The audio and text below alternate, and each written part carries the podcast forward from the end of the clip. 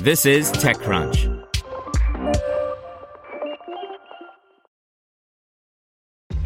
This episode is brought to you by ShipStation. You know, some things take a lot of work, like sending little robots to far off distant planets. And just as that's challenging, so too is running a successful e commerce business, especially when there's so much to do. So I want to introduce you all to ShipStation. Now, I love using ShipStation because of its easy to use dashboard, which makes managing orders and printing labels a breeze and super smooth. Oh, and the customer service is just out of this world. It's exactly what you need to help grow your business. Sign up for your free 60-day trial at shipstation.com slash technews. That's shipstation.com slash tech technews.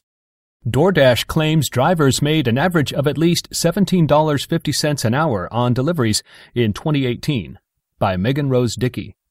On-demand food delivery startup DoorDash has been under fire as of late for its practices around paying drivers.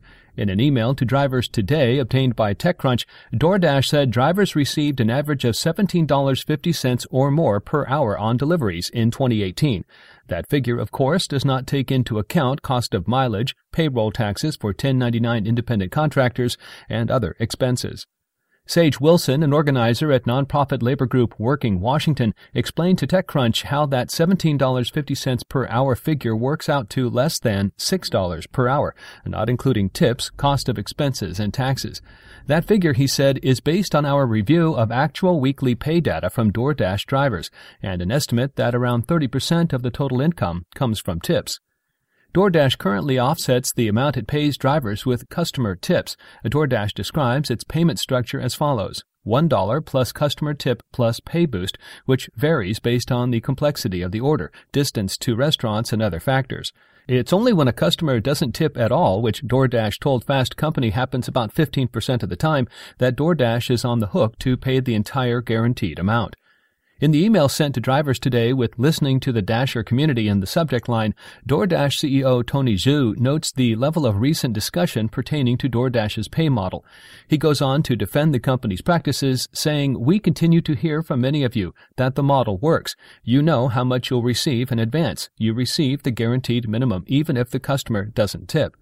He does add, however, but we've also heard from some who expressed confusion about how pay is calculated and what happens with tips. In the coming weeks, DoorDash said it will launch surveys and organize roundtables for drivers to share their thoughts and concerns. In the email, DoorDash provides a link for drivers to sign up to be included. From there, Xu said DoorDash will look over the feedback, report what it has learned, and what changes we plan to make in response. This current model was the result of months of testing and surveys of thousands of Dashers. I've reached out to DoorDash and will update this story if I hear back.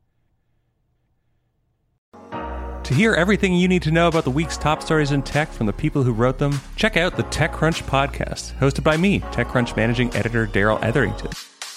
Each week, we go in depth on two or three of the week's top stories from in and around the startup ecosystem.